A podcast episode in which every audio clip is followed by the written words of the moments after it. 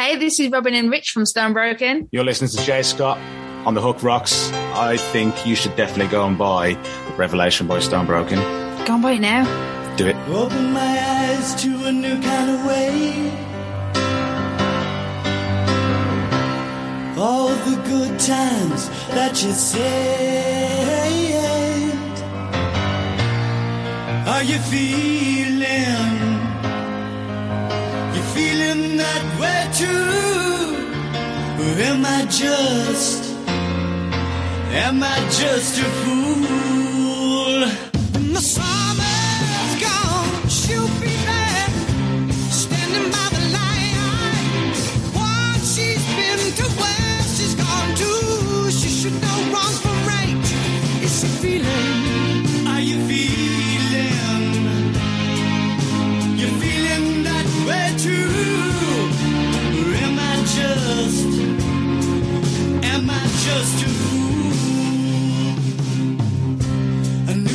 Waiting. You touch my life. Good evening, everyone. Welcome back. It is Jay Scott. It is the Hook Rocks. It is the ultimate rock community podcast. Thanks for tuning in. Thanks for stopping by. Always appreciate it. Don't forget, we are part of the Pantheon Podcast Network, a great network, network of music related podcasts. You can catch some of my friends on the Pantheon Podcast platform, like Tom and Zeus from Shout Out Loudcast, Martin Popoff, the rock historian, Mistress Carrie out in Boston, Ron and Esty, Vinny Appice, Carmine Appice on the Hanging and Banging podcast, as well as Decibel Geek and Mac from the Ugly American Werewolf in London podcast. Don't forget to check out some of my friends too as well. The Itch Rock and Radio Show, Pot of Thunder, Bend and Scoop, and our next guest who we'll be talking to is, is a is a good friend of the show. But let me continue on here for a bit. Don't forget to follow the Hook Rocks wherever you podcast, whether it's on Spotify, Apple, Amazon, Google. We're available on every platform. Don't forget to set your app to automatic download so you get the latest Hook Rocks episode and you get to check out all the previous episodes. We're approaching 400. We should be there probably by mid to late summer. So we've got a lot for you to enjoy. We've got a lot of new music spotlights. We've got a lot of new episodes that we've had recently, namely Scott Gorham from Thin Lizzy. We just had Gil Moore from Triumph and Joe Satriani as well, promoting his new album, The Elephants of Mars.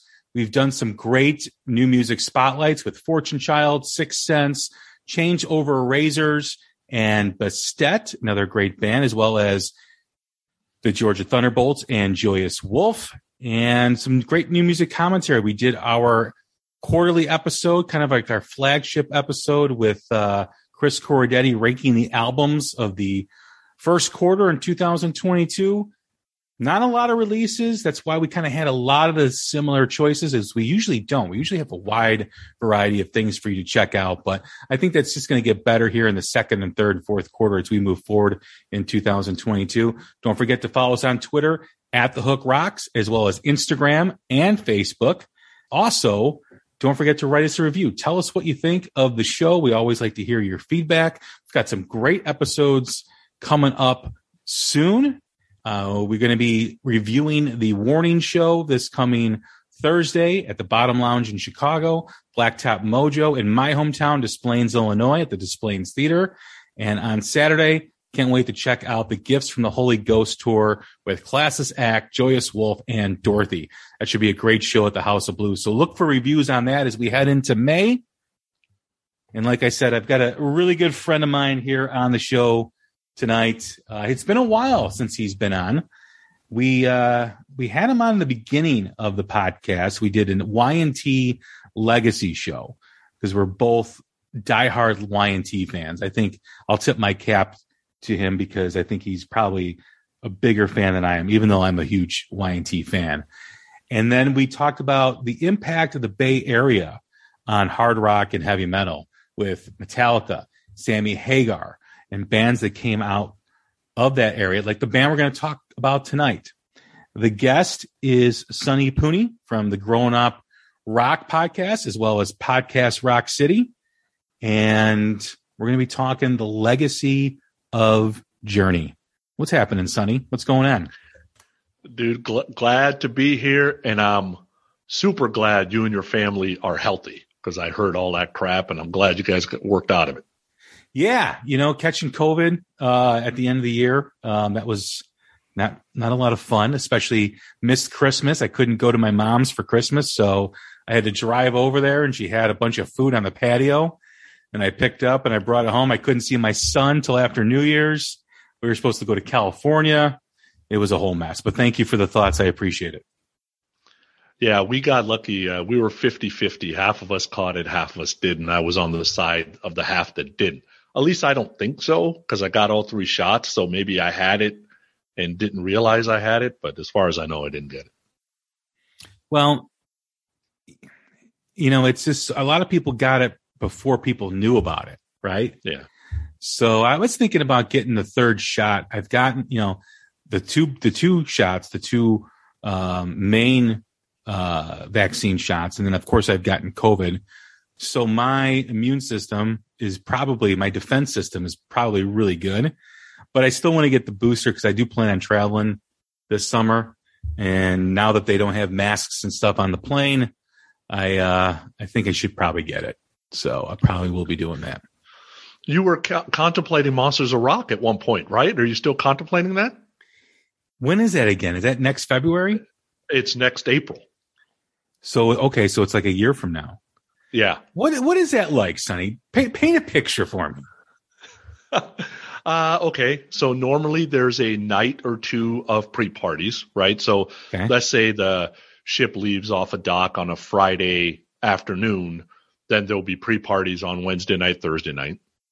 Um, you get on the ship, you know, anywhere between 11 and 2 o'clock. Usually the first band plays right around 3.30 or 4 o'clock in one of the clubs.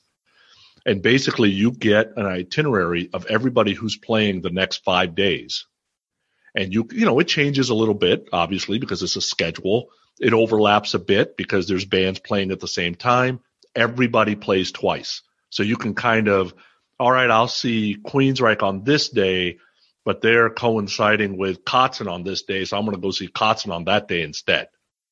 And you just go from show to show to show to show. Starts at about, well, you could, I mean, you could see Hulkster at eight o'clock in the morning if you want to, all the way to one o'clock in the morning every night. You don't sleep, basically. And it's the first uh, cruise, I saw 55 shows. Wow. yeah. I learned my lesson though. I'm like, all right, Do you ever That- get off the ship? uh, you can if you want to because it docks twice.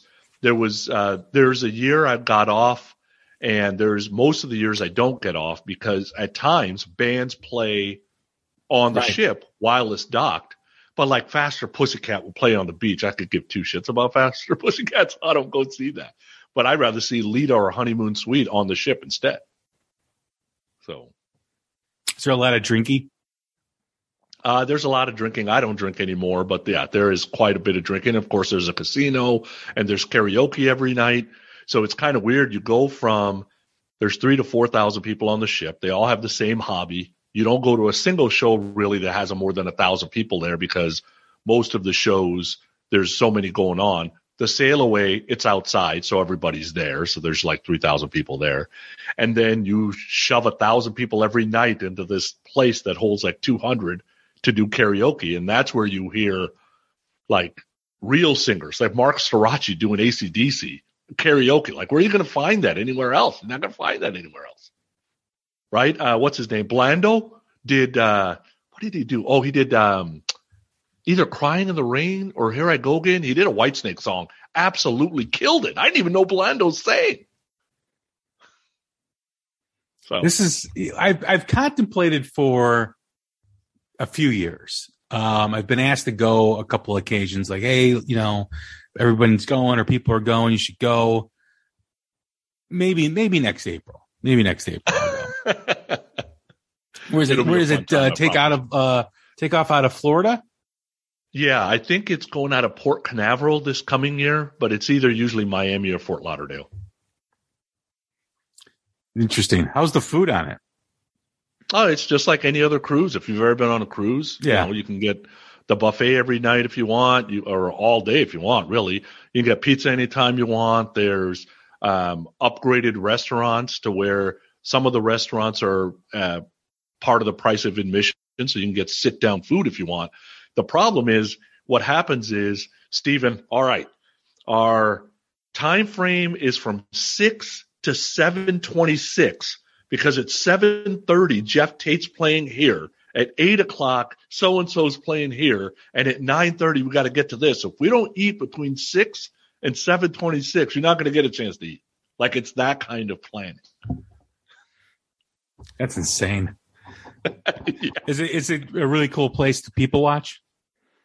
Oh, it's yeah, and you meet so many friends. I mean, I've got friends all over the world now, Mhm. and you know, just think about it this way. This is the best way to explain it for me, anyway. Where else are you going to go where three to four thousand people have the same hobby? It's nowhere. Like even if you go to Comic Con, you're going to get looky loos. You don't get looky loos on a ship that costs money to go. It just doesn't happen. It's the same thing on the Kiss cruise. Where are you going to go with everybody's got the same hobby? Prison. Oh, yeah. I don't know if that's considered a hobby. What they might be doing in there might be considered a hobby, but what they did to get there might not be a hobby. Where can you go where 3,000 people have done the same thing you have? Prison. so what you're saying, it's like a floating prison, Sonny. yeah, basically. what it is. Yeah, yeah. Especially when it's uh, you know, uh, faster pussycats playing in one club, Enuff Z'Nuff's in another club, Pretty Boy Floyd's in another club, and I just want to go to the casino instead. Can you hear? choice. Can you hear the music while you're in the casino? Not really. So it Okay. depends on if, like, depending on what ship it is, one of uh, the studios is right below you in the casino, so you can hear if somebody's playing in there. But it's so loud in the casino, you really can't make out who it is. And then the rest of it's spread all over the ship, so you can't really hear it. Wow. Well, who's uh? Is there any big acts coming next year?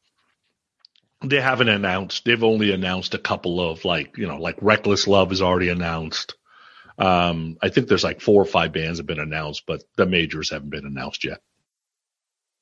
Interesting. Eh, maybe, maybe, maybe I'll do it. I know I'm going to Nam in June, so I'll be out there. I'm going down to Creatures Fest in May. That'll be fun. That'll That's be fun. be fun.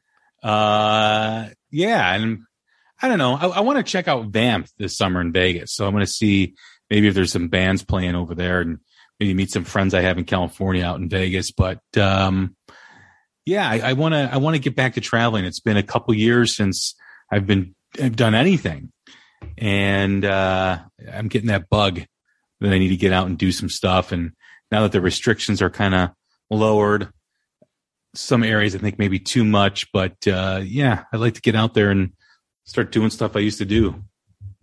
Yeah. Vamped is a cool club. If you, I don't know if you can shoehorn 300 people in there. That's It's great. I love that. I love that stuff. Yeah, Yeah. yeah. It's a great place to see bands. That's for sure. hmm Yeah, I got to check that out. I know who owns that. Uh, I think it might be Coker. hmm Uh, the uh, Danny Coker, I think, owns it, but I'm not positive on that. Okay. Sweet. Yeah, when I get down to Nashville for Creatures Fest, although I want to see Ace, Peter, Vinny, some of the other bands, I really want to hit, uh, you know, Broadway and Second Avenue because I think, and some of the rock clubs because I think Jackyl and Tuck Smith are playing there. I know you don't. I know you don't like Jackyl. Well, Tuck let's, Smith's let's just let's just pre- preface this that you know Sonny's taste in music is something to be desired. It's different. We have different tastes in music. We are on Yes. the opposite end sometimes. Yes. I mean, Sonny is an individual that thought Iron Maiden Revelations, probably It's the terrible. best song on Piece of Mind, is a terrible song. Terrible. What are you talking about? Terrible. Skip it every time. I, I, I can't even. I don't even. I, I I don't even want to go down that road because I just I'll just end up getting frustrated, throwing things, and uh yeah, getting off topic. Let's get on topic. Let's talk Journey. Started as the Golden Gate Rhythm Section 1973, the band formed out of San Francisco with former members of Santana, Steve Miller Band, and Frumious Bandersnatch. Guitarist Neal Schon is their only constant member.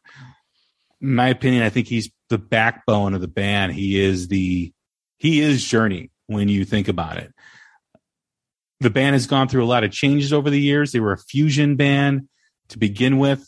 Uh, when they first started with their first couple of albums, very instrumental, very proggy. Then they recorded an album with Robert Fleischman called Next. Robert Fleischman, of course, uh, part of the Vinnie Vincent Invasion first album, Invasion. Uh, and then they kind of went mainstream rock after that. Uh, they started out with Infinity, which, in my opinion, is their best record. Uh, features song song "Lights," which is great. Feeling that way anytime. Some really, really great songs. They went into Evolution. Gregg Rolie, the primary vocalist, sharing it with Steve Perry uh, on on a lot of the songs back into Departure, which had the big hit Any Way You Want It. Dream After Dream, I believe, was only released in Japan. I don't think it was ever released here in the United States. Then they had their live album, which was captured. And then the big album, the big album that really set the tone for them and brought them into superstar status, which was the album Escape, which featured one of the biggest songs in rock history, don't Stop Believing, Open Arms, and Stone in Love, which was a great track. And then in the Frontiers, Raised on Radio, Steve Perry left. The band really didn't release any material until Trial by Fire. And they've gone through a couple different vocalists since then. They have Arn- Arnel Pineda, who's now the vocalist right now. They've gone through a lot of changes, but we're going to reflect on Journey and who this band was, who this band is because they're an important part of rock and roll history. Yes, there are a lot of there are a lot of radio friendly hits in Journey's catalog, but you cannot deny these songs are one are some of the most well written songs in rock history, and it really starts with "Lights" on Infinity. If there is a song that captures the Bay Area, it's that song. I, I don't know of any other song that really distinguishes itself as describing what that is. Of course, Wheel in the Sky was a big hit. Lovin', Touchin', Squeezin' was a big hit. Feeling that way anytime, which you cannot play separate. You have to play them together. Probably my two favorite songs by the band. Now, Sonny grew up in the Bay Area. We've had him on before talking about Y&T, who's from Oakland, and the impact the Bay Area had on rock music. When you think of Journey growing up in that area, what are your thoughts? Yeah, I was born in the Midwest, so we moved there in 1980. So that puts me, I'm about to turn 11. Um, you know, I don't mean it to be a pun, but literally, you could not escape Journey. Like it was every radio station, every news station. You know, eh, there. Anytime you open up the paper of who's playing around, there's it's Journey, Journey. You would think Journey's the number one band of the world. They're the number one band of the music scene. Nothing else exists because by the time that I'm getting into music, Escape is huge and they've already released Frontiers, right? So you heard it no matter what type of radio station you were playing. And then you hear it at all the ball games, and then you hear it at school, and then all you see is the t-shirts. And so you don't really have a choice but to be a Journey fan. And for me, like Steve Perry is one of the best singers ever in music. So you and I'm a big pop fan. So they just checked all the boxes. So I was a huge Journey fan right out of the gate. Um, I think, you know, and we'll talk about it a little bit. They missed a big chunk of what their career could have probably been bigger than it is now. I think it's a dictionary definition, a story made for movies about Neal Schon getting what he wanted wishing he had something, probably a little bit sorry he asked for it, and then kind of came back to reality, right? It's it's one of those, God, we're working so hard. Can we at least sell something? Then you change a little bit and you get exactly what you want. And then you lose all the power and then you have to get it back somehow. It's it's a little bit of a crazy story, but uh, when you're living in the Bay, man, Journey is all anybody talks about because I'm gonna know, they're, start- they're mass appeal, right? So I'm going to start off with a statement that I don't know if a lot of rock fans will agree with me. But when you think of the early 80s, and it really starts with Any Way You Want It on Departure, which was a massive hit, it was in Caddyshack. That's another thing, you know, that Journey did with a lot of soundtracks and had a lot, had a big presence in movies. But without the popularity of Journey, rock does not move forward in the way that it does being on the radio. Say what you want about Journey and their pop sense. They were still rock. They were still considered hard rock, right? And because of Journey, because of songs like Any Way You Want It, Don't Stop Believing, Open Arms, which is probably the first power ballad, and Stone in Love, Keep on Running, all those songs from Escape. I don't think you see the popularity that happened on the back end of the 80s from like 83, 84 and on because it gave people reason to crave rock music. It gave people reason to accept rock music. And let's face it, they were a big band and they were touring with bands like Van Halen and they were touring with other bands too at the time. They were doing festivals and they were doing all stuff. They were the, they were the main draw. Them and Van Halen were pretty much the main draw from like 1980 to 83. And without those bands, people talk about the influence Van Halen had on hard rock and, and heavy metal. It's undeniable, but people forget the impact that Journey had. And Journey was once considered by a lot of publications heavy metal. Say what you want looking back now and being able to reflect on that. Obviously, you wouldn't put them in that category now. But at some point, Creem Magazine, Hit Parader, Circus magazines were all on the Journey train and they were called either hard rock or heavy metal. I don't think genres were as defined as they are now, but that was what it was. And I don't think Def Leppard, Motley Crue, Ratt, any of those bands have the popularity that they have without Van Halen and without Journey. Yeah, I think what happens is they're around when disco's around and they're around when rock is kind of taken over and they go from lights to separate ways and make it all sound good with a plugged in guitar. So there's no reason to hate on Journey. I would say that there's not a lot of bands that connect generations, right? So we always kind of talk about on Grown Up Rock, the generations are, to us are like four years. It's like the high school years, right? So if you grew up from 78 to 82 or 82 to 86, or well, 87, 90, Journey's kind of out of the fold at that point. So anything happening between like 78 and 85 Journey's kind of the main constant going on. So is Van Halen. There's absolutely no doubt. So when you get to the, well, I like bad English. Well, so and so likes Iron Maiden. Well, so and so likes, I don't know, uh, pick a band. Uh, Scorpions. What's the, what's the crazy, uh, Scorpions is at least somewhat there, but like Megadeth right. or Anthrax or, you know, I like some of the British heavy metal guys like Anvil or blah, blah, blah. You, you say Van Halen, people can agree on that. You say Journey, people can agree on that. A lot of those people agree on Kiss, right? There's just certain bands that kind of span the generations, but these guys were doing it on the charts. And Van Halen had a little bit of chart success, but not like this. Although Journey's never had a number one hit, but they were on the charts enough. And man, that voice, the voice, I think brought in women, brought in your girlfriend. Like you could listen to rock and your girlfriend appreciate what's going on because it's Journey and she's willing to give it a chance. So I think the voice was important. Steve Perry's voice is one of the most recognizable voices in rock history. The moment he sings a note, you know it's him. But I also believe that equal parts. I think without Neal, even with Stephen Perry, uh, Stephen Perry, they don't do what they did. I think Neal's guitar and the way he plays is just as important as as Steve Perry's voice.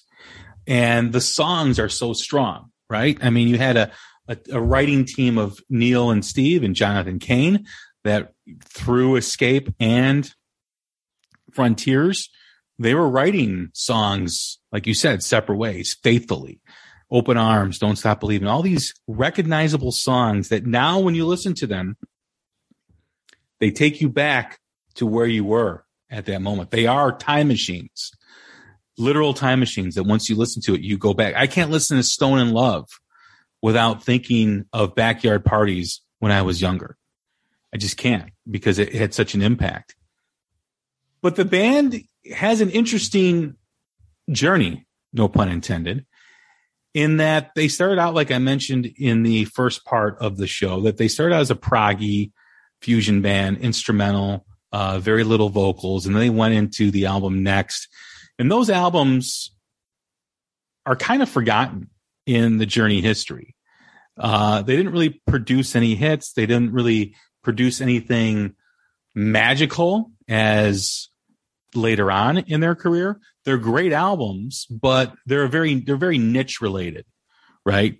You know, band or, or fans that listen to Escape and, and, and Frontiers are not going to go listen to those first three albums. They're just not because it's just it's like two different bands. They kept the name, which you know, today, who knows if that would have happened? Who knows if the record company would have said, no, you got to change your name because people identify with you, you know, as this type of band. There was no social media back then. So they got away with it. And then comes the album Infinity, which I mentioned. Infinity is my favorite Journey album. And, you know, when you begin the album with lights and then to feel in that way at any time, uh, La Do Da is a great song, as Patiently is. But the big number off that originally, I think Lights has kind of surpassed it. But Wheel in the Sky was a very recognizable song when that released. And still to this day, it's very recognizable. Yeah, I think, uh, well, Wheel in the Sky was written by Fleischman, right? And you heard the Fleischman uh, uh, well, I, I, was about to say cover, but I should say version. Uh, it's very different. Uh, I love Wheel in the Sky. Lights is an interesting story to me. Uh, and, you know, I don't know if this is a real story or not. I just know how I would feel. If I'm Gregg Rolie, the minute Lights gets sang in any kind of demo form, I just see, oh my God, my singing career is absolutely over because this guy blows me away in every way. And I get it. Gregg has talent. There's absolutely no doubt about that. And he's sang some hits also. But man, when you get somebody that's at the level that Steve Perry is, you got to be shaking in your shoes a little bit. You got to be, okay, maybe I got to move on because I don't think I'm going to be able to be the singer of this band. And they brought Steve in to be more mass appeal. And man, right out of the gates on Infinity, Lights is amazing.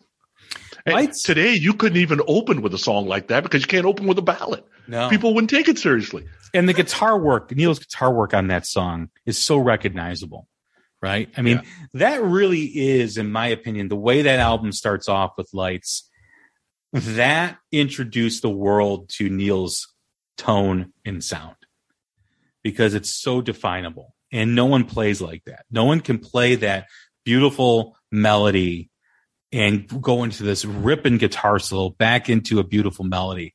He does it really. He does. All, he does it all on that song.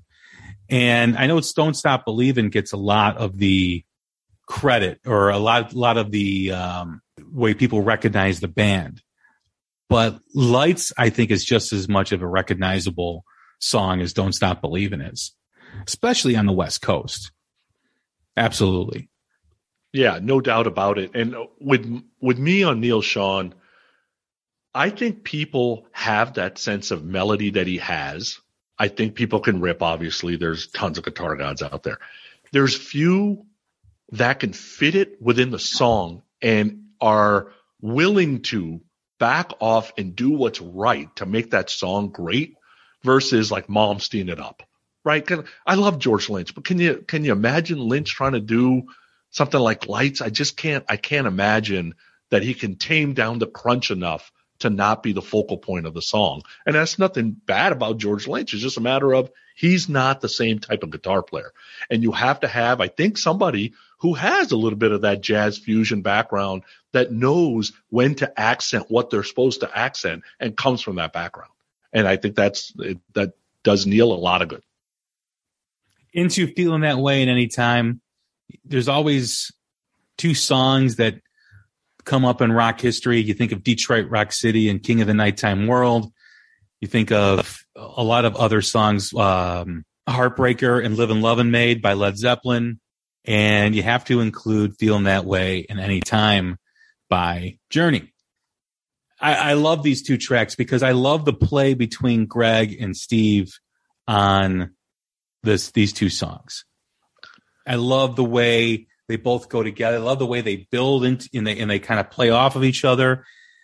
I these two songs have a soft spot in my heart. I'm it's kind of disappointing that not a lot of people recognize these songs, you know, who are casual music fans, you know, the hardcore journey fans, of course, but both fantastic tunes. And it really, again, helps set apart Infinity from a lot of other records that were going on at that time.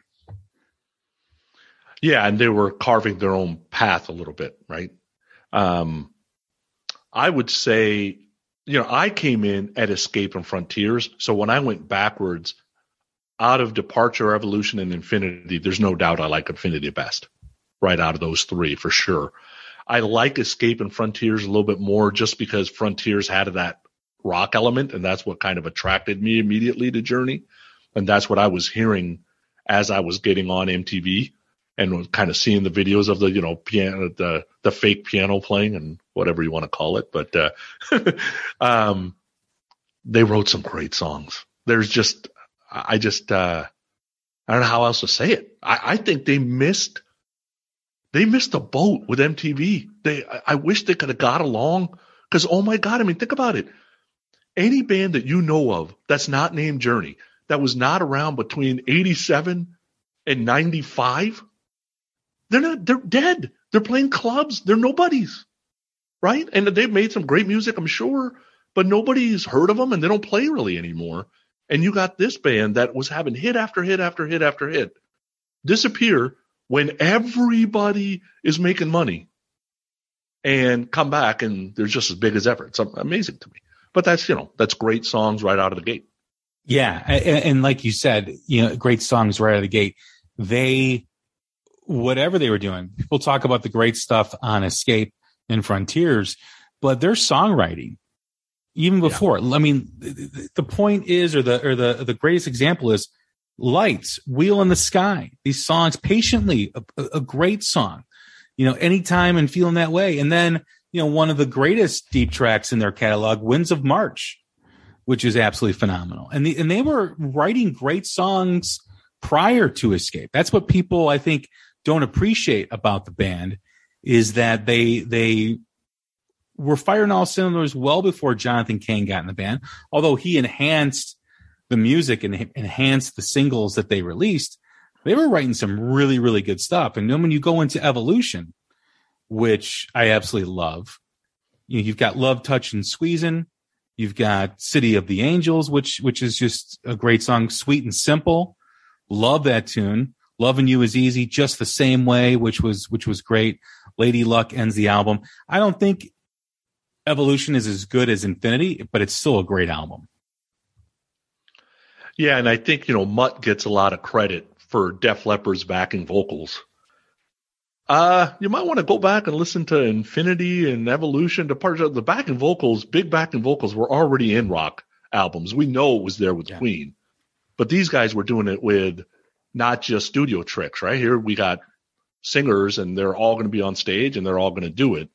Um, and that's what kind of, you know, when it comes to some of these songs that you're talking about, like you got gooey choruses, you got big backing vocals, you got an incredible lead vocal, you got this great guitar, like it's everything, it checks all the boxes for somebody that was listening to music like I was in the mid 80s that loved all the stuff that charted.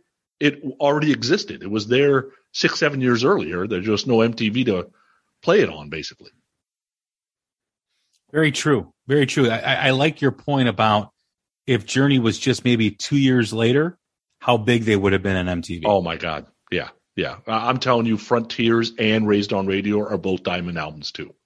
They, they could have, I mean, when you look at Journey's greatest hits and that album they released in 88, those 15 tracks, it could be one of the best greatest hits ever released.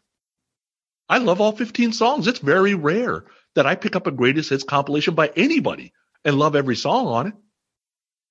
Well, that greatest hits compilation is one of the most sold albums of all time. Yeah, I it's think it's like- too. I think it's like a gazillion platinum at this point. yeah. It really is. I mean, and and it doesn't get the notoriety as maybe like a Hotel California or a Back in Black because those are all those are not compilations. But everyone you know has Journey's greatest hits. At Like, least everybody you West know has that album. oh yeah. Every every female you know has that album. Every one of them. Yeah. You know? And it's just a testament to the songs they wrote. I think they only had a handful of songs from this period that we're talking about now, the infinity evolution departure era. But you know, you're, it's hard to squeeze all those, you know, more songs onto what is already an awesome compilation. Yeah, and you weren't going to release a compilation in '88 and get a bun- bunch of Gregg Rolie songs. Like Steve No. Perrick wasn't going to allow that. No. So that wasn't happening no matter what. Yeah, you're right. Absolutely. You know, going into Departure, which is right before the big explosion for them, you know, you had the movie Caddyshack and the song Any Way You Want It, which is a classic scene in that movie. And they were really the first rock band to really do that. And we'll get into it when we talk about Frontiers, but I almost feel like they did it too much because as we talk about Frontiers, there's some songs that could have made it onto Frontiers that I think would have elevated it in the same conversation as Escape, but they they sent them out to, to different movies and they had and they had the songs on different soundtracks. But anyway, you want it was really the first rock song, original rock song by a band that you knew that was in a movie. Because a lot of times during that period, they would have rock songs by bands. Who are these guys? You know, they were studio musicians put together, or they were, you know, AOR bands to to uh, to to write for these soundtracks. They were not thriving rock bands like Journey was. But anyway, you want it, a great track. As Walks Like a Lady, which was good, and Someday Soon. Um, Where Were You? I absolutely love, and Stay a While, which is just a great song. So three albums going into Escape. They had already established themselves as a thriving rock band. They were not superstars at that point, but they were writing really, really good songs. Yeah, and they were on the cusp of superstardom, right? Because a lot of the stuff you saw on MTV was videos from the captured live release, which is a lot of the songs that come not only off of Escape, but the prior these three prior albums. So Right. they're definitely now all these three albums are triple platinum. Some of that probably happened after the fact, right? Because people are going back and getting some of the older albums. But uh, yeah, they're all over. Uh, they're all all over the states for sure. I don't know if they're worldwide yet. I think Escape puts them over the top there for sure. Yeah, and I don't think, in my opinion, without the success of Any Way You Want It, I don't know if Escape is as big without that kind of prep for the fans. Because I remember Any Way You Want It being very popular. You know, um, obviously it was before I got into the band, but when you look back on how popular it was with Caddyshack, I think it really set the stage and set up the infrastructure for what was, what was about to come.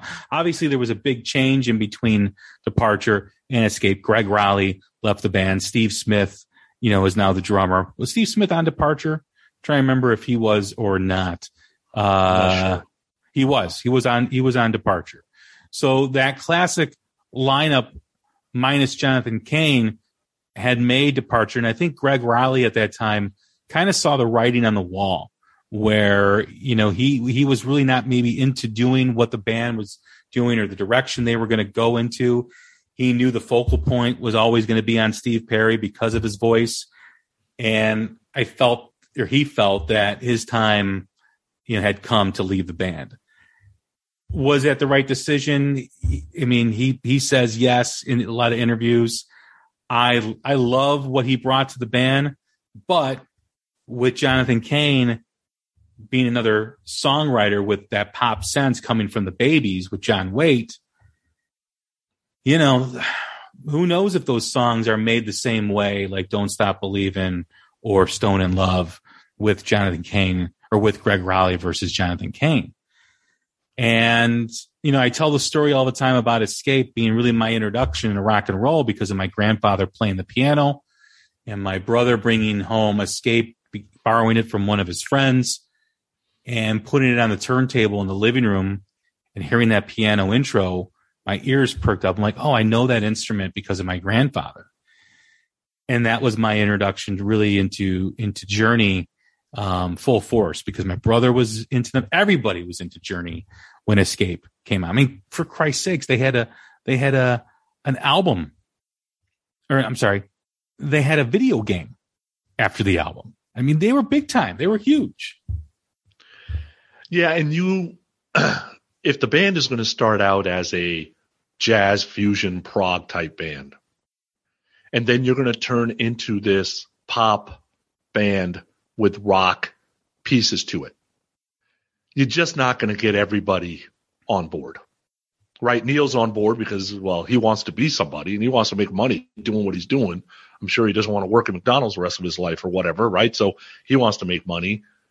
And you're starting to write songs that are starting to be hits and get some notoriety. And then you know how the album companies are. They go, well, you got to write another one of those. You got to write another one of those. And I'm sure guys like Rolie, who are excellent musicians, they're like, really? We're going to do the same stuff that some of these other guys are doing now? Like we used to be this and now we're going to be this. His career didn't exactly take off after that either. I think he got kind of stuck in his own ways and he did a bunch of stuff but he didn't really uh, sell much. That's for sure.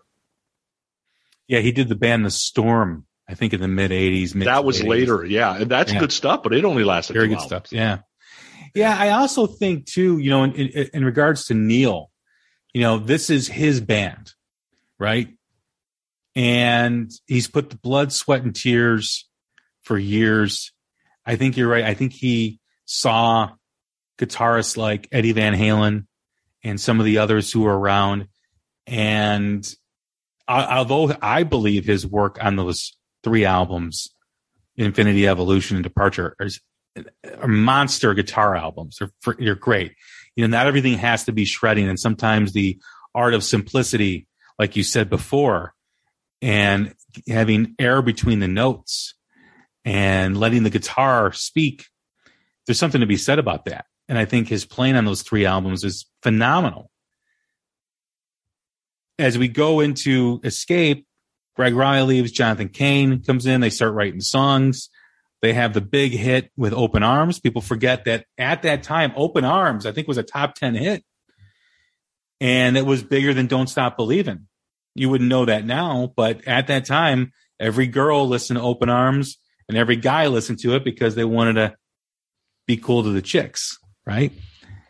Stone in Love has that summer feel to it. Keep on Running is an absolute banger. Some of the other stuff that is on that album that people don't really talk about. Songs like Lay It Down, Dead or Alive, Mother Father, Escape, the title track, monster guitar solos, monster songs. Who's Crying Now was a big hit for them too. Still They Ride was kind of that that end of side one that just told a story, as did Don't Stop Believing. And of course, it, it ends on Open Arms. Uh, but those songs that don't get enough credit that are considered deep cuts are just huge, strong songs that unfortunately when you when you talk to you know a casual journey fan, they don't know Mother Father. You know, they don't know Dead or Alive lay it down, lay it down. Oh my God. You know, like the, the, the play between Steve and Neal on that is just fantastic. So they really did keep a hard edge on that second side of that album outside of Open Arms. The hits like Who's Crying Now and Stone in Love and Don't Stop Believing started that album. Still They Ride was a mild hit too as well. And Keep on Running was just that, that taste of what was to come on the second side. But man, Escape was just gigantic, and this made them international superstars. and it finally went diamond, right? But think about it: Escape comes out in '81. If Escape comes out in '83, MTV makes this thing triple diamond, right? This thing is beyond huge, and they rode this album for a while. I'm just so surprised they don't have a number one hit. Open Arms died off at number two. It couldn't beat out, believe it or not, Centerfold and I Love Rock and Roll. That was the two songs that couldn't beat out. It was number two with I Love Rock and Roll, and then Centerfold took over. It was vice versa. And I'm like, good Lord, I like all three of those songs, but they don't touch Open Arms. Like, so it's hard to believe they don't have a number one hit. But uh, to do it the way they did it with a slow burn, they changed their sound. Like you're talking, this is now sixth, seventh year in. This is old school how you built a band that literally is going to last forever, basically, right? Yeah. Somehow these guys, you know, not going to live forever, but somehow it's going to last forever. And uh, it worked. It, it could have been even bigger, but the timing is what the timing is. I don't know how to get past that. Yeah. But you I tell mean- me Open Arms wouldn't have been a number one hit in 1987? Oh, absolutely. Absolutely. Yeah. You're right. It's it's still a huge album, but it would have been huger Yeah. if if it was released just two years later. You know, if it was released right before that Home Sweet Home era, or Yeah, yeah. you know, the, during that Pyromania era, because it still has that edge. You know, they talk about who's crying now and don't stop believing and open arms, but man, that second side has an edge to it, and the guitar playing by Neal on that on those songs that are rarely talked about, on fire, absolutely killing it, killing it. and that's the risk you take um, because you can get forgotten when the song is pop and rock riding the line and you got this singer that is singer is singing better than most right? You can get forgotten in the process. I mean would really anybody know who jonathan cain is if it wasn't for basically wikipedia like i don't know Yeah, I wouldn't know he wrote all these songs. Well, that's a fair question. Would would Jonathan Cain be a known name without Neal and Steve? yeah probably not You know, that's a good point because even though he had a hand in some of those songs, um, you know, the two faces of the band at that time were Steve and Neal. Yeah. Onto Frontiers, an album that was highly anticipated when it came out. The first track was the first single, Separate Ways, which brought those edgy elements of that second side of Escape, really mixed it with the keyboard. That keyboard melody is probably one of the most, outside of Jump in 1984, Jump and Separate Ways, in my opinion, are probably the two most recognizable keyboard melodies or keyboard intros in rock history. I'm not talking about the organ. I'm not talking about Deep Purple or any of those bands. I'm talking keyboards. Tell me another recognizable song besides Separate Ways and Jump that come out in that era that are bigger than those two in terms of melodies, recognizable melodies. Yeah, in rock, it's yeah, it's not going to be there. I'm sure there was some stuff in the pop genre because there was a lot of synth going on at the time, but I think what also makes it so recognizable is the tone of the actual keyboard because you don't have the Hammond or you don't have the honky tonk or it's not something that you've really heard a lot before. And then, you know, yeah, you add the melody to it and man, I can the minute I hear the first note of separate ways, I can tell what it is. Like there's just, it's been ingrained in me though too. So that might be a difference. You move on to "Send Her My Love," which was a which was a big single for them. It's kind of in the same realm as "Who's Crying Now," and then into the song "Chain Reaction," which was a single, which a very underrated track in their in their catalog. After the Fall, a great song, and then the huge ballad again, "Faithfully," which I like better than "Open Arms." I look at the guitar solo on Faithfully and the way Perry's vocals come in on, you know, after that guitar solo. It's, it's magic, it is absolute magic. And of course, you know, Jonathan Cain, let's, let's be honest with that, writes that recognizable intro to separate ways, writes the piano melody for Faithfully, writes that piano melody for Open Arms and Don't Stop Believing. I mean, I, I don't know if Gregg Rolie could have done that. I, I, I, I would be hard pressed to think that he could. Yeah, and just like you said before, who knows if Cain could have done it with somebody else? Mm-hmm. Right? So you're doing something, you're like, I think the melody should be here. Now you got to get a guy or gal that can actually do that. And if you don't have somebody that can do that, which I love John Waite, John Waite can't do that. So you don't get the same song. Yeah, great point. After Edge of the Blade on side two, the album really lacks that magic that the second side of Escape does. And there are four songs that were recorded during this session that either one didn't make the album or they were put on soundtracks, like we had talked about with Any Way You Want It in my opinion, if only the young, ask the lonely, liberty, and only solutions are the four songs after Edge of the Blade, this album is bigger than Escape. Without a doubt. Without a doubt. Those four songs, when you look, when you listen to Only the Young and Ask the Lonely on the greatest hits compilation, right? Those are fantastic songs. There was a great songs. They were put only only uh, only the young was put on the Vision Quest soundtrack, and Ask the Lonely I think was two of a kind, the movie with the forgettable movie with John Travolta and Olivia Newton John, and then Only Solutions was on the soundtrack for Tron, and Liberty was just not put on the album. Those four songs, those four songs replace Troubled Child, Backtalk, Frontiers, and Rubicon it's it's it's just as big as Escape. And I'm not sure why they didn't do both. There was plenty know. of bands and artists doing both, right? Pat Benatar gave a song to whatever that movie was. It was huge. You put it on the next album. It's Yeah. not that hard to do. I don't know why they did that. I I mean, probably it was a management you know company coming in and telling them they need to do that. But like you said, why not still keep those songs on the album because they were they're great songs. They're great songs.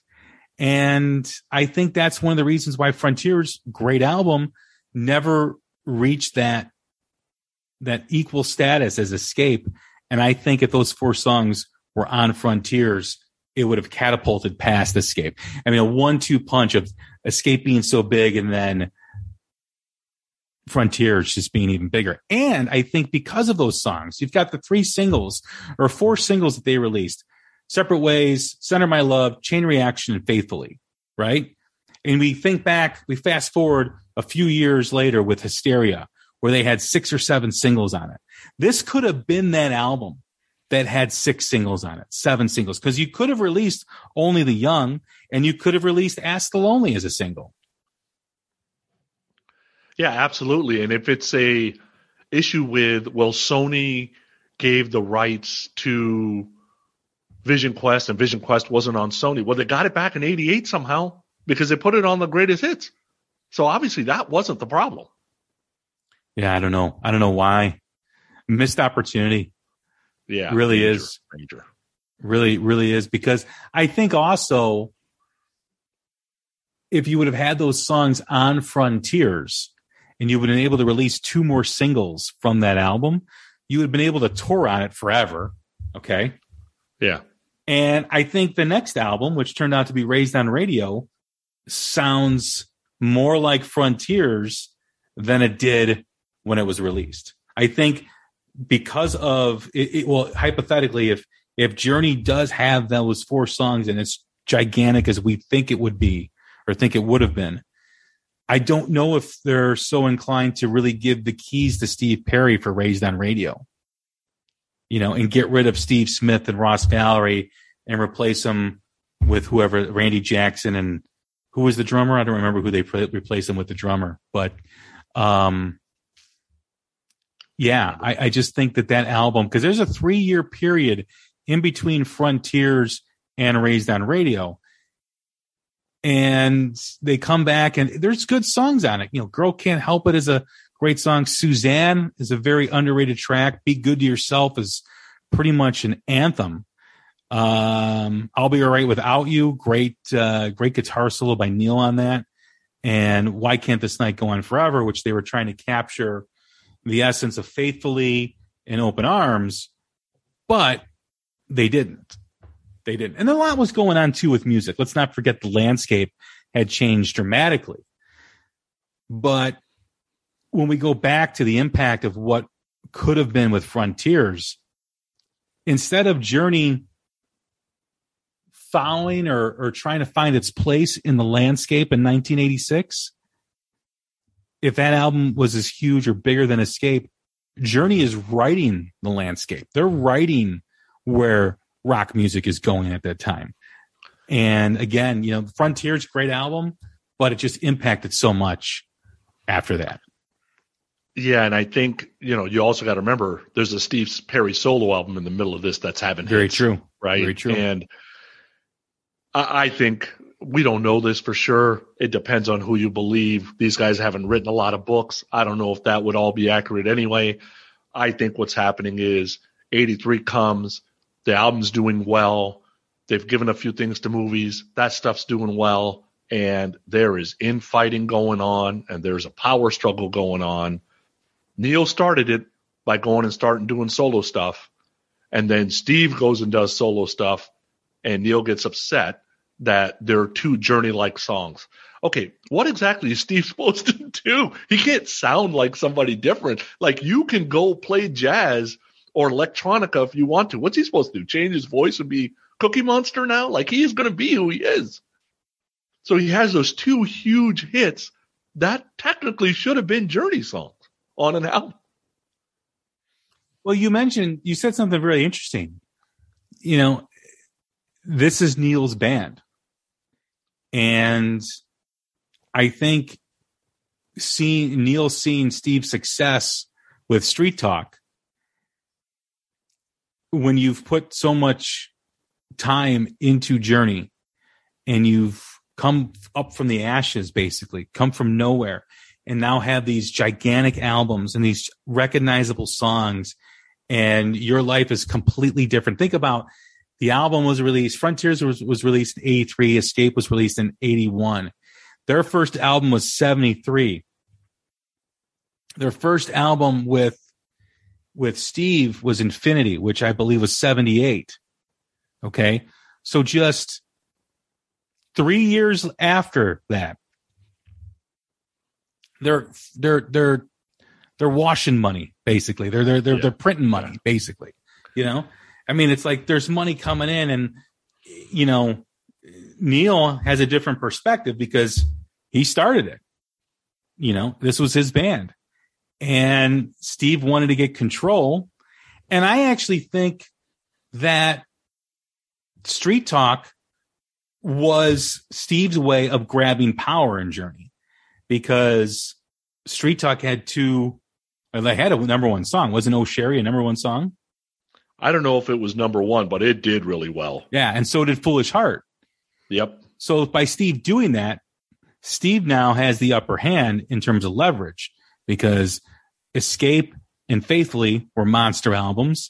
And now his solo album has done way better than any other member of Journey's, you know, so, projects or solo albums, what, what they're doing. And Steve comes in and says, This is how I want the next album to sound. And the record label and the management company are on Steve's side because Steve's the proven he's he's the moneymaker. You know? Yeah. So can, can can you imagine how Neal's like put yourself in Neal's shoes, right? So you go out and you start, you know, you get together with the Hagar and those guys and put out this HSAS. Sounds really nothing like Journey. They're doing a little more gritty or grittier rock. Probably sounds more Hagar than it does anything else. And you turn on the radio. Where the hell does O'Sherry come from? It's like, who? Wait a second, is that Steve? And then it ended up being a number three hit. It didn't get to number one, but I could just imagine his insides. Like, who the hell wrote that song? Where'd that song come from? Did Jonathan help you with that? Could you imagine like the initial reactions to what he's hearing? And he sees this video and he's just like, oh, come on. That's supposed to be a Journey song. What are you guys doing? So But- I, I but- can imagine. But that really set the tone for the next album because Oh yeah, absolutely. you've got this huge album by Steve Perry, management, record label, whoever is looking at Steve Perry is like, this is the guy that is the band because of all the success. And yeah, like you said, you know, Neal's got to be pissed because this is Neal's band. This is what I mean. He already sacrificed some stuff too, going from away from Gregg Rolie, you know, with the sound with open arms. I mean, back in 78 when they were making Infinity or back when they were, you know, a, a proggy band, a prog band, they're, they're not thinking of writing a song like Open Arms. They're not thinking of writing a song like Don't Stop Believing. No way is even that even on Neal's radar. And I still think that's why Neil now goes out and does these projects ever since then, like his solo stuff, which is absolutely incredible. I, I remember hearing Late Night, which I think was his first solo stuff. There's a lot of instrumentals on there. He sings on there.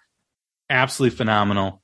And then, of course, Hardline, that debut album by Hardline is fantastic. Soul Circus with Jeff Scott Soto. It's absolutely fantastic. He's done he's done some solo stuff with Deen and Marco as well. But I think that's why Neal does that because he's got all this creativity inside of him that he needs that outlet to do stuff that he wants to play, you know, and he doesn't want it to affect the journey sound. So, yeah, a lot of infighting going into Raised on Radio. The band did not last after Raised on Radio after the tour. They went radio silence. They broke up, which, like you said, you know, when all these other bands are making huge money, Journey, obviously, I- I'm sure they made a lot of money because of the compilation Greatest Hits, but but still, if they were a viable recording act, because Steve Perry really didn't do much after that, right? I mean, Steve Perry didn't do much. Um, Neal and Jonathan went on to form Bad English with John Waite and Ricky Phillips and Deen Castronovo, which that album, Deen Deen's playing on that album is absolutely phenomenal. Uh, and then people also don't realize that Jonathan Cain and Neal Schon also played on the Michael Bolton album, The Hungry or The Hunger. So they play, I think, on the cover of Sitting on the Dock of the Bay. I think they play on two or three songs on that, but hmm. they really weren't doing much. Out in Bad English had a lot of success with uh, When I See You Smile and a few other records. Their first record, I think, was more popular than anything that came after. And then they came back and did Trial by Fire. And we all know the story about that. They come out with this album. Everybody was craving it. Everybody wanted it. Fans were going crazy. And then Steve Perry doesn't want to tour because he has to get a hip replacement. And that pretty much ended Steve's career and journey. And the band decided to move on with Steve Augeri. After that, Jeff Scott Soto filled in on some dates for Steve, and now we have Arnel Pineda. Um, the band has gone over, gone through a lot of different changes since Trial by Fire. Ross Valory and Steve Smith came back into the band. Now they're out of the band, and depending on who you talk to, it was because of this. There's a lot of drama surrounding the band, um, although it's kind of died down over the last few years. But no one can dispute their impact on rock music. No one can dispute their importance in rock music. It's a very important band. And, you know, the Maiden fans and the Metallica fans are not Journey fans, but I still believe in one of my first statements made on this episode is without Journey success, 80s rock as we know it doesn't happen. It doesn't happen. Without Van Halen and Journey, it doesn't happen. I think you ask the thrash fans and the grunge fans, do you like any Journey music? Not everybody may admit it, but I got a feeling more like it than not. They want to shit on it because it's not grunge, basically. That's it. Besides that, they own the record. They probably have greatest hits, right? I, Everybody Uh, in the Brent- world, everybody in the world has that greatest hits album. Yeah. We were talking about our favorite singers on podcast Rock City the other day, and I brought up Steve Perry, and Brent's like, eh, I don't, eh, I don't really like Journey. And I'm like, oh, you don't have any Journey music in the house? And he goes, no, we got the greatest hits because my wife and daughter love that shit. It's here. I hear it all the time. It's just not something I go to choose to go to listen to. But you still hear it.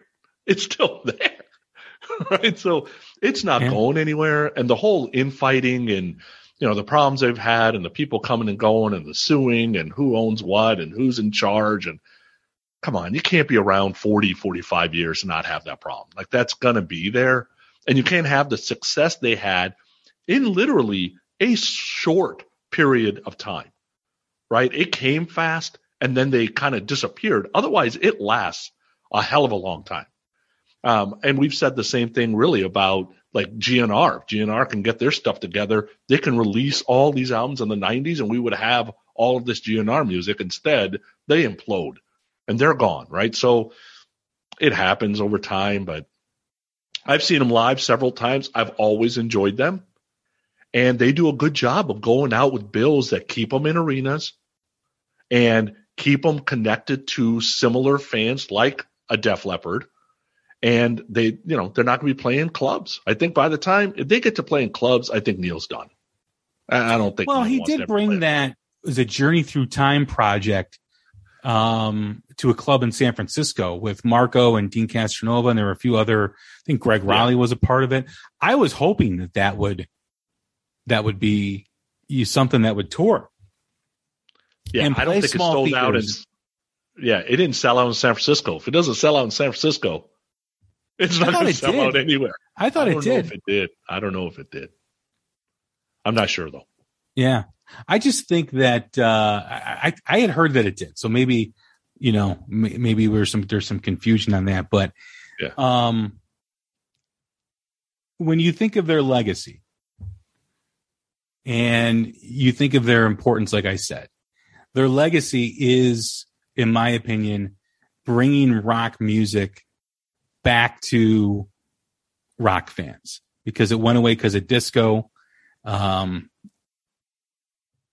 there was a lot of bands trying to emulate disco, like Kiss and Queen at that time, and rock fans really didn't buy it. Uh, there was the surging new wave of British heavy metal that was happening in Europe at the time. But in Van Halen, of course, you know, the importance of Van Halen. But Van Halen, up until 1984, I don't think they had a, I only think they had one or two top 40 singles, which I think one was a cover with Pretty Woman.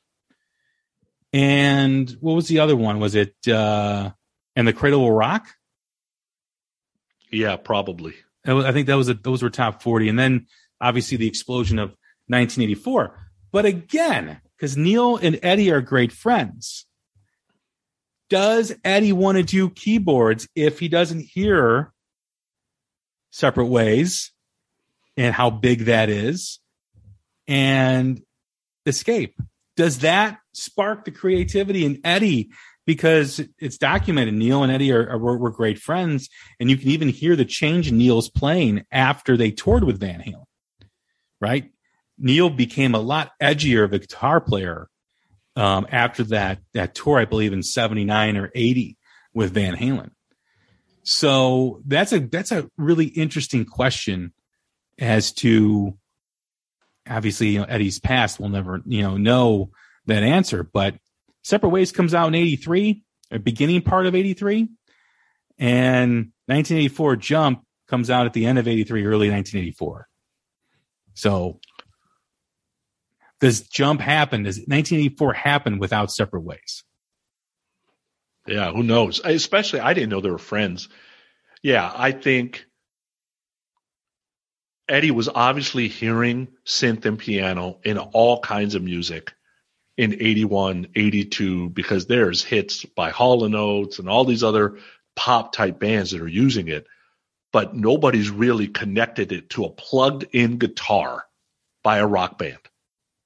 Right. So if he's looking for, if he's tinkering with it, because I think there's stories that even during Creatures of the Night, he was showing Gene. Remember, there's this whole story about Gene was saying that Eddie was trying to join Kiss, and Yeah, he yeah. was showing him this piano part, and Gene's like, "Why are you playing piano? You should be a guitar. Like you're a guitar god. Stop playing piano." You know that kind of thing. So obviously, Eddie was already tinkering, but probably couldn't figure out like how do I make this into a rock song because supposedly I'm this rock god and I can't not be. Then does separate ways put it over the top? I guess that's possible. Yeah, it could be. Yeah, Neal is a very important musician in rock, very important guitar player. I have a, he's in my top 10. His playing, not just in Journey, but his solo stuff. He's very diverse. Um, has plays a lot of different styles very well. Excellent, as a matter of fact. And again, I, I just think that he, it's his band. That band saw a lot of changes from day one until even now. Uh, yeah, I think Neal has proven to be the face of Journey through these years because he's still going strong. He's still part of the band. Steve obviously is the recognizable part of Journey, Steve Perry. And Jonathan Cain had a big part in getting them to their level of superstardom. The band is a, a recognizable sound or has a recognizable sound. And again, people forget how big and gigantic they were. Yeah, yeah. Also, It's. Oh, I'm sorry, go ahead. Oh, I was going to say it's, you know, Roth and Van, uh, Eddie Van Halen probably are the closest to equal recognizable in a band, but it's very tough not to have the front person or the singer not be the recognizable person in the band because that's the person you hear, Mhm. right? So it's tough not to be that way, but I, you know, I'm sure Neal had plenty of chances between 96 and Arnel coming to get Perry back if he really wanted it. I'm sure he would have had to give in a bunch. In reality, it's like, do we need it? No, we don't need it. We're, I think he figured out he was a legacy act in 2000. I think he figured out he could do the songs that he had already written for the next 40 years if he wanted to, but I can write new songs when I feel like it. And I don't have to do it with the guy that I was connected to. So he didn't. I think there was a thought a handful of years ago of potentially reuniting again. Yeah. And I just think that there's too much bad blood or there's too much animosity between everyone for that to happen. I don't think it'd be healthy for anybody if that tour came to be. I just don't, I just don't see it. Um, the other thing that we can't leave out with Journey is the importance of song placement in one of the biggest TV shows in history, the end of the Sopranos series on HBO, and how sports teams embraced the song Don't Stop Believing. Because, like I said, Open Arms was a way bigger song at the time than Don't Stop Believing. And I think those two things, the Sopranos, the White Sox, and any other sports team that got a hold of Don't Stop Believing and made it their championship run song. Uh, hearing it at stadiums now when a, when a, when the home team's down by a touchdown or down by a couple runs. Again, I think that that brings that song home to a lot of people and keeps pushing that journey legacy forward. Yeah, and that's just incredible songwriting, right? You hit on a "We Will Rock You," a "Don't Stop Believing," uh, you know, anything that's going to get people chanting at a sporting event.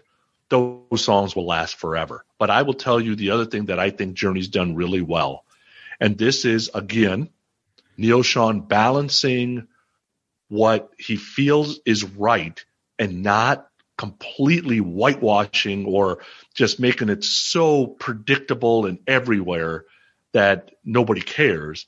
And that is when can I get involved? Where do my songs fit in? Okay, Sopranos want to use it. All right, that's a generation. Glee wants to use it. Okay, that's a generation, right? Like being smart about no, not everybody can have carte blanche. You're going to have to come here and you're going to have to ask me. But I'm not turned off to it all. I'm not just going to say no because that's a sellout, right? He's smart enough to know, hey, if I want to stay out there, one of the ways to stay out there is you got to continue to be out there in pop culture.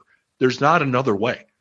This is how bands exist. This is how Hendrix is still selling albums. Hendrix has been dead 41 years and he's still selling albums, right? Somebody's keeping it in pop culture. So I think he's smart enough to go, you know what? There is a time and place to be a part of the new generation. Glee used Don't Stop Believing, Faithfully, Any Way You Want It, Lovin', Touchin', Squeezin'. It was in a bunch. That's how my kids, I remember listening to Journey in, in, in the car one day and my kids were all born in the 2000s. And I remember my youngest going, Oh, I know that song. She starts singing along. And I'm like, How do you know faithfully? She goes, It's in Glee, Dad. I'm like, What? What the hell is Glee? so it's it's it's you're right. It's smart. Bands have to do that. Look at Led Zeppelin. Led Zeppelin, you have to tell Led Zeppelin where you're going to place the song, how long you're going to play the song, and you have to send them everything. And all three of those guys get in a room and they watch it and they either give you a thumbs up or a thumbs down. And you got to pay through the nose too yeah. to yeah. use Zeppelin. One of the bands that doesn't do it anymore, and maybe that'll change now. I don't know. But Van Halen is, I mean, outside of the stuff that was done in the 80s, um, with Van Halen being in, in movies, they don't do commercials. They don't do any of that stuff. And, you know, at some point, if they want to keep their legacy, if they want to maintain their legacy, they're going to have to do that. Yeah, I'm surprised that the Prince estate hasn't like started selling albums to every movie and commercial that they could think of. Um, cause they, you know, they've got the rights to it. I guess they could do it if they want to, Mm-hmm. but you're right. I, you know, I still walk into a mall and damn jump is playing on Muzak or whatever, but there will be a point in time where that doesn't happen anymore if you don't kind of stay close to it. And these songs are going to be started ha- to be handed down to the generations and hopefully the generations don't forget some of these songs. But I think you would agree with this. I think there's many people in the music industry agree with this. You're not going to have a repeat of the 80s and some of these classic songs that are from the 80s will live forever Yeah. because I just don't see that kind of gooey songs that were fun coming back anytime soon. You know, it's hard to pick a recognizable song for the band. You could say Don't Stop Believing. You could say Lights.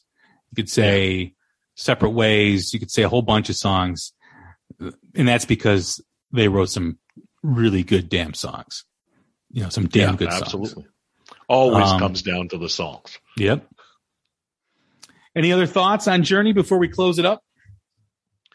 No, I think you know it's it's not a top ten band for me. It it would be in my top twenty. It's not in my top ten. Um, those first three albums are really tough listen for me. Like you know, there's but Scorpions is that way, Priest is that way. There's just certain bands that like the first two three albums. I don't know if their sound doesn't hit my ear yet, or they haven't gone to mass appeal, and that's when you get me. I don't know, um, but it's really starts with Infinity with me. But uh, you know, like I said, I've seen it with Perry. They were amazing. I've seen it with Augeri twice. They're amazing. I saw them with Soto twice. They're amazing. The Soto one was one of the Soto shows was my first official meet and greet too ever. Um, I've seen them with Arnel. They're amazing. And, you know, I think Neal's doing a good job of representing the songs well still. And I think we got bands out there that wrote some great songs that maybe are not representing the songs well anymore but bands like Foreigner and Journey are doing that, and I think that's great. Yeah, I think so too. I think they're a hit machine, uh, a great legacy band, and one of the greatest rock bands of all time. As far as you know, being in my top ten, top twenty, they're they've had a huge impact in my life because that was really the first rock band that I was introduced to. So they always do have a soft spot in my heart because what it means to my journey in rock and roll. And uh yeah, just fantastic songs, like you said, man. And all started because of Santana. Yes. Yes. Very true. Very true. All right, everybody. Carlos is, Carlos is like Gene Simmons who wants credit for everything. That's I'm gonna leave that in there. All right, everybody. That is Sonny. I'm Jay Scott. Hey man, thanks for doing this. I appreciate it. oh man, glad to be here. I'll do this anytime. I love talking music. All right, man. Take care of each other. We'll talk soon.